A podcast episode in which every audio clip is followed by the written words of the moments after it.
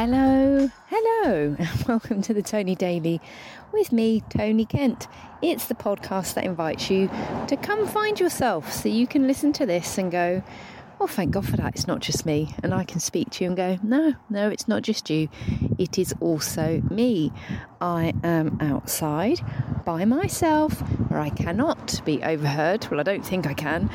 Apologies if there's any traffic noise. And I'm not about to dish dirt on anybody or say anything that I would not say in front of my family. It is just that, um, as regular listeners will know, it does feel a little bit um, difficult to record when you know other people can potentially hear you. This morning, um, myself and Mr. Kent took our dogs to a beach, did a little morning trip to a beach and as predicted, well, also actually last night we went for a pizza. We did not take the dogs with us as we had originally intended, and it was so nice to be out as a family without having to worry about the animals. And it was very good. It was a very fun couple of hours. Um, and the children made us laugh a lot. And actually, today, my son has made me cry with laughter. And sometimes I think when you've had a stressful moment, as we did this morning, uh, you kind of let off steam either by laughing hysterically or crying hysterically. So my son made me laugh hysterically um, as we were uh, playing pool together. Love a game of pool. I'm not very good at pool, but I decided to try and make a fart noise to put him off his shot, and that was it. It just sort of descended into chaos, and I laughed until I cried. Um, but the reason why I think I needed to let off that steam was took the dogs to the beach this morning, and um, as predicted, they just did running away. Just Luna is um, she is a dog possessed when we get to a beach, uh, far more so than Vinny. And so we let them off, and they were running about and having a lovely time, and running in the sea and and chasing after birds. But then something sort of flipped in Luna's head, and she just lost it. She um, we got Vinny back on the lead, which was all goodness. But this little one, something misfired in her brain.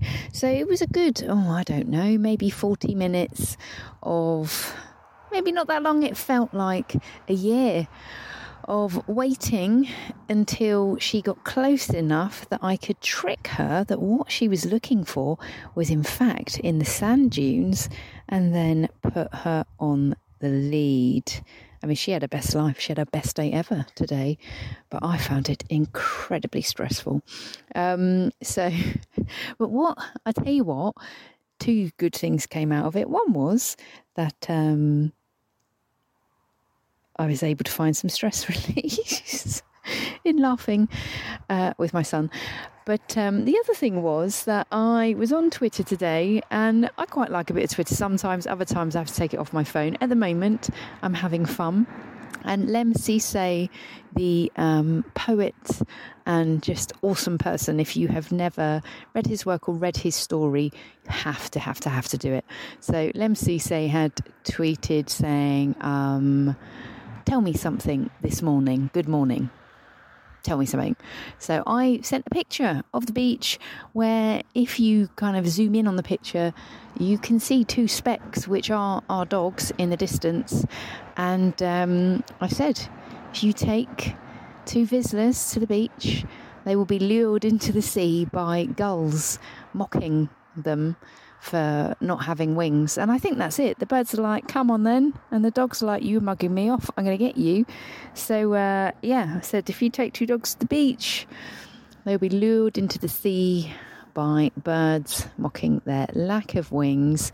And then your dogs will taunt you as owners for your lack of four legs by running at you and then at the last minute doubling back and running away, which is exactly what Luna was doing. And I thought, well, why not? someone that I admire greatly has said, Could I tell them something? And I went, Yeah, I'm going to tell you this about my morning so far. And he gave it a little like. I was like, Oh, got a little thrill from that. uh, simple pleasures. So, um, yeah, we kind of got that out of the way. And the other thing that was good, actually, a third thing, was that the children were not with us because it would have been just unbearable if they had been. It would have been, yeah nobody would have been having fun then. so that was that. And I did think while we were on the beach, and you see, um, this is the thing you must never do never, ever, never, ever, ever compare yourself or your family life to other families. But, um, when you see there's just a big group of people rocking up for the day, they're all excited, they're all really outdoorsy, they're like, yeah, woohoo, look at us, we've got all our stuff, we're going to have an amazing time. We all get along really, really well. And I was like, fucking hell. Um, but that is not our family, and it never has been. And so it was a good reminder of, um, yeah, not comparing yourself to other people. Um, because Oh God, another dog's digging a hole. I don't want her to do that. Um, yeah, we uh, we can only be who we are, and uh, no good ever comes from comparing yourself to others. So, what do I hope for you? I hope that uh, if you've got dogs, they don't do running away and taunting you, and I hope you don't compare yourself to anybody else because we've all got our own unique thing going on, and that's what makes us who we are. Thank you for being here for the podcast. I will be back with you tomorrow, and um, yeah, that will do for now. See you. Bye bye.